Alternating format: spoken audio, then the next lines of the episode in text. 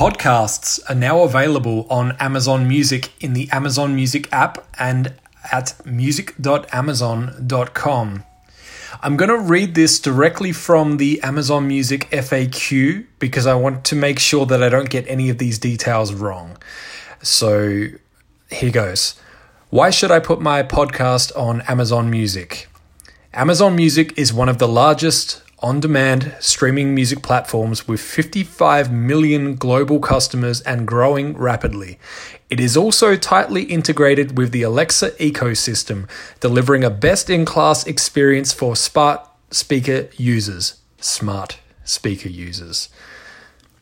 For content creators, enabling your content to be distributed on Amazon Music allows you to grow your audience by reaching these customers, many of whom will be new to podcasting. Now, I'm going to stop reading from the FAQ there and go back into my own words now.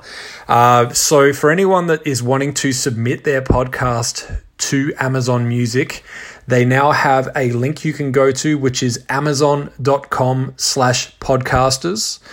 And you will need the RSS feed. So you cannot upload your podcast directly to Amazon Music you will need to have it hosted somewhere else, a service such as Anchor or many of the other podcast hosting services that are out there. Once you have that RSS feed, it looks like a URL.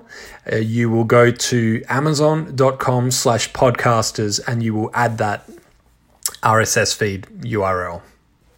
Once you've submitted, Amazon says it could take up to 24 hours for your podcast to show within Amazon Music but you can go to music.amazon.com and search to see if your podcast has already been added by the podcast host. That's it for this episode of the podcast. If you find these useful, please feel free to share this podcast with anyone you know. And please feel free to get in touch with me on social media at Ask Mike Warner, A S K M I K E W A R N E R. Thanks for listening. I hope this helps.